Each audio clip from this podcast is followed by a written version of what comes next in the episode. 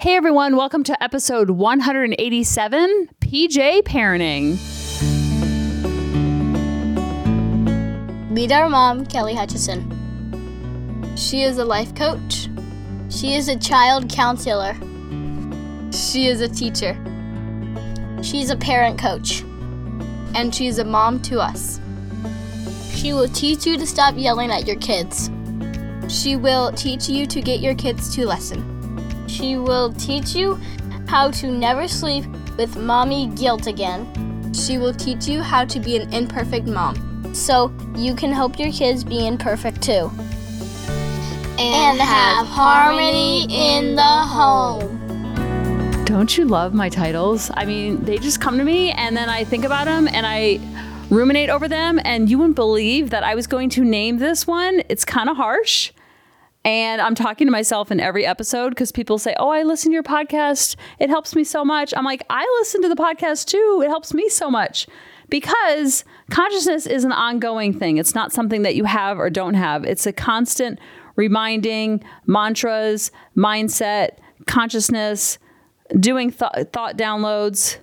Getting rid of your junk thoughts, allowing some junk thoughts to stay there, exploring the 50 50. So it's always an ongoing thing and there's never a destination. And so today I was going to name it, I don't even want to say it because it sounds so mean, but I don't mean it in a mean way. And I'm, I'm talking to myself too. I was going to name it Get a Life. and let me qualify it because we really need to get a life outside of our kids. And I know they are all consuming and they're adorable and they're cute and they do such fun things and they have activities around the clock. But they really need us to have a life and a personality and existence outside of them.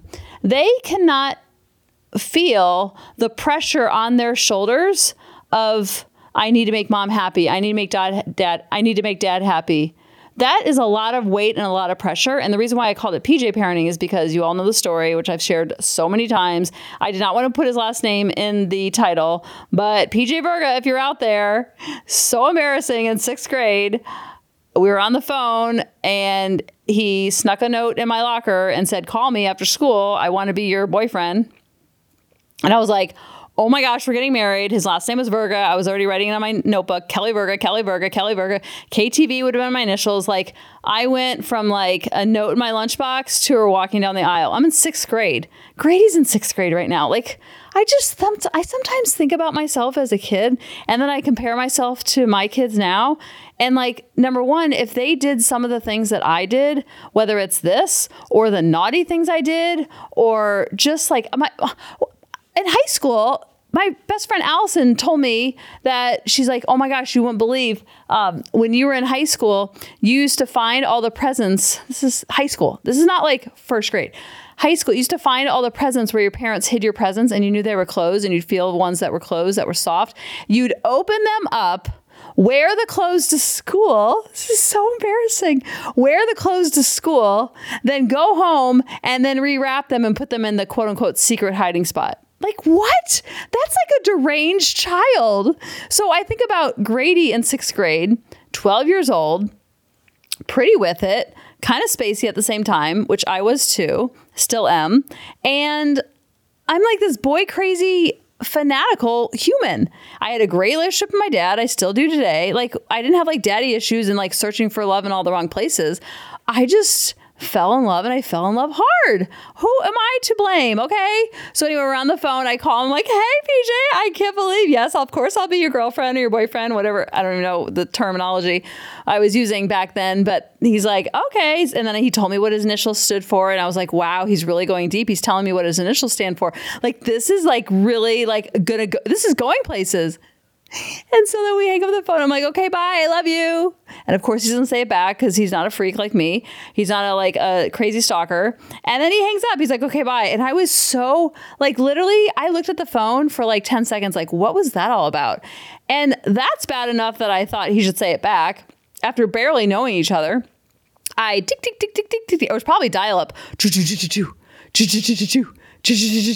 And I was like, hey, PJ, hey, this is Kelly, your girlfriend. Yeah, hi. Um, yeah, when we hung up before, I said I love you and you didn't say it back. So I'm just wondering, was your mom in the room? He's like, okay, bye. And that needy, graspy energy is such a repellent for all humans. Of course, it is for PJ. And if you've ever had a friend that's been really into and wants to hang out with you like morning, noon, and night, or if you've ever been that friend, you have to be obsessed with your friend and you want to hang out with them morning, noon, and night. And it's not a want match where it's not reciprocal. Because, like, my best friend Allison and I, we hung out with each other morning, noon, and night, but it was very reciprocal. It's like, okay, we're to sleep at your house tonight, then my house tomorrow, and then we're to go to school. We can't have sleepover school nights. Then we're to count the days till Friday night and just do it over rinse, repeat, rinse, repeat. That's a want match. That's not what I'm talking about. I'm talking about when it's one sided, where you're either the crazy one or you've had someone crazy on the other end. And either way, it's a repellent. Either we are acting as the repellent or someone is coming at us so hard with all of that like love and neediness and graspiness that it's such a repellent that you're like, whoa, whoa, whoa, I actually like you, but I can't like you that much. So I have to like put out my arm and have an arm's length. And this is sometimes what we can do to our kids. We can smother them with our love. We can smother them with our expectations. We can smother them with us wanting them to be happy. I know for sure when I was unconscious at my worst of my worst, I was smothering my kids and wanting them and needing them to be happy. Because if they were happy, then that meant I was doing a good job as a parent. But in the classroom, I didn't have that expectations on my students. I was like, be who you want to be come in with all the moods and we'll just like we'll deal with it.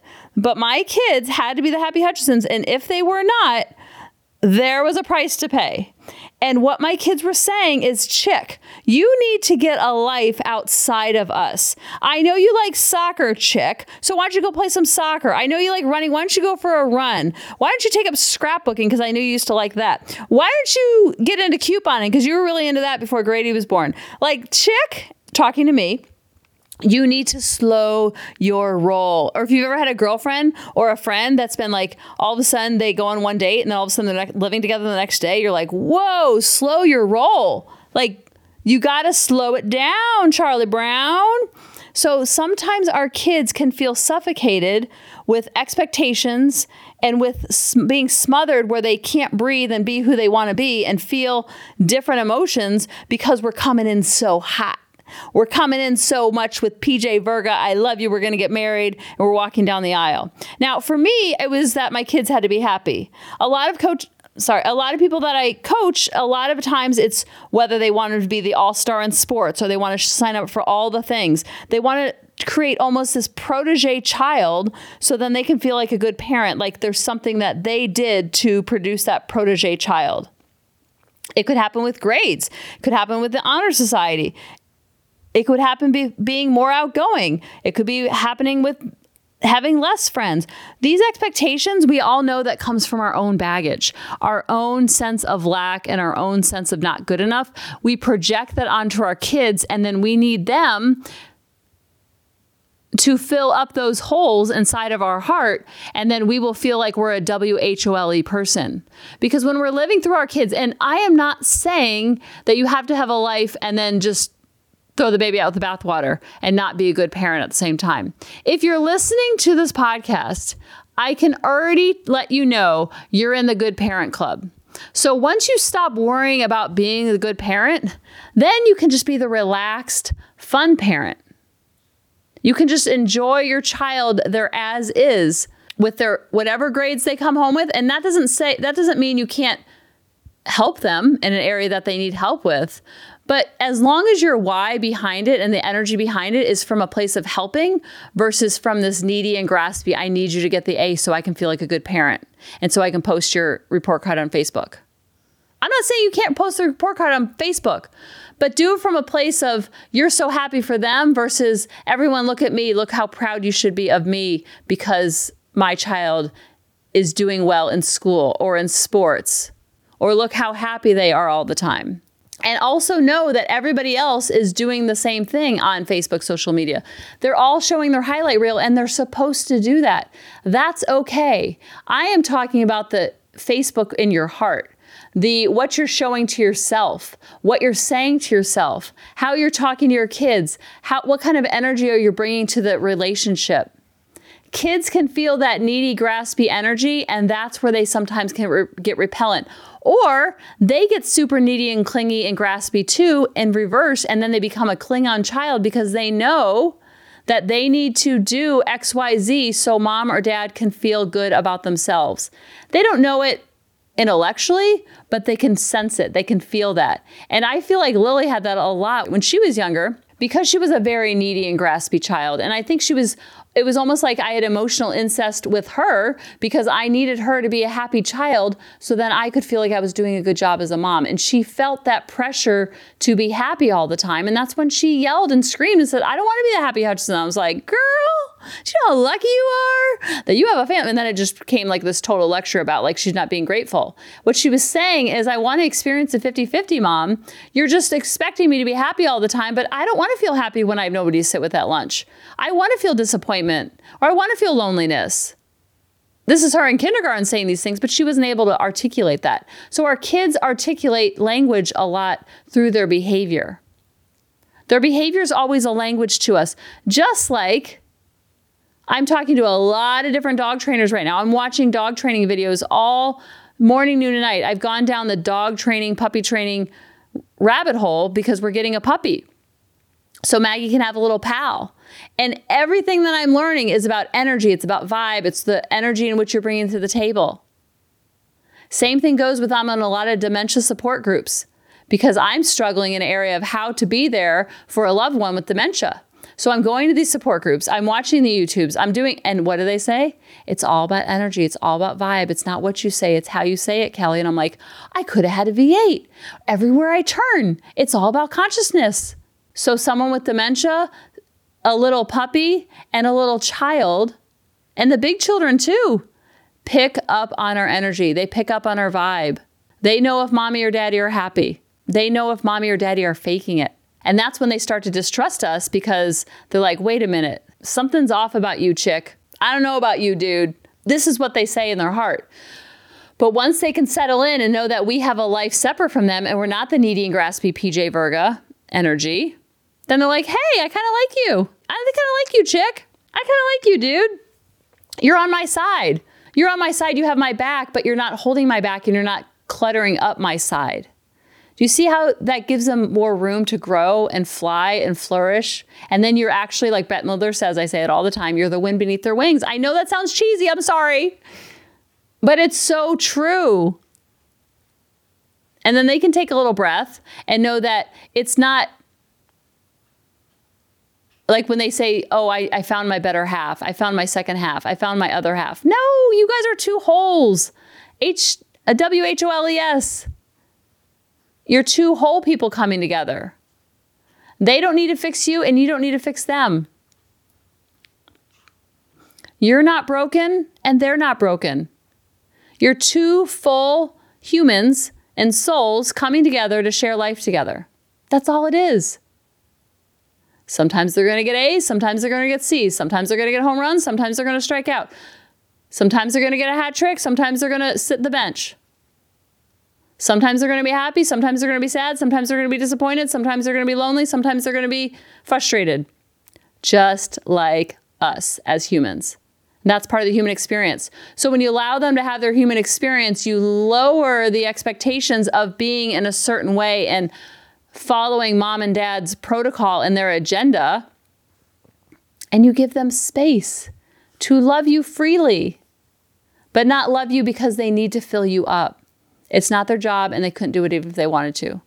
Because I will tell you, when you focus on your side of the street and your energy and your vibe and the energy in which you're doing things and the way you're interacting with them, they will pick up on that. Just like I'm learning in my dementia support groups, just like I'm learning in puppy training, and just like I'm trying to hone in here on our podcast. Energy is everything, and it doesn't have to be good vibes only you're to have all those emotions that I just said. You're to feel frustrated. You're to feel sad. You're to feel lonely. You're to feel angry. You're to feel bored.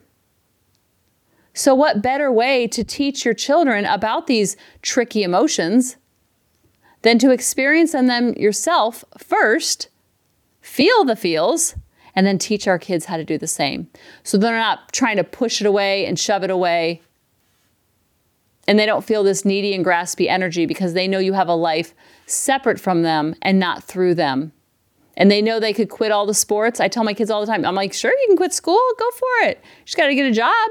But yeah, you're free, you're free will. The more free will you give them, then there's not so much push pull because you're allowing them to be who they want to be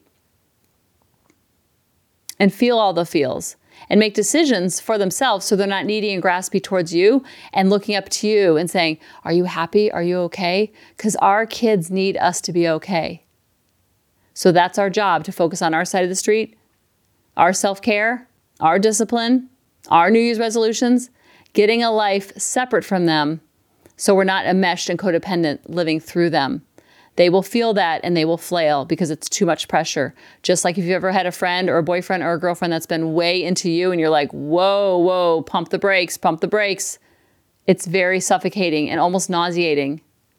I had a girlfriend, she had a boyfriend in high school. He put a flower on her car or doorstep every day for two years.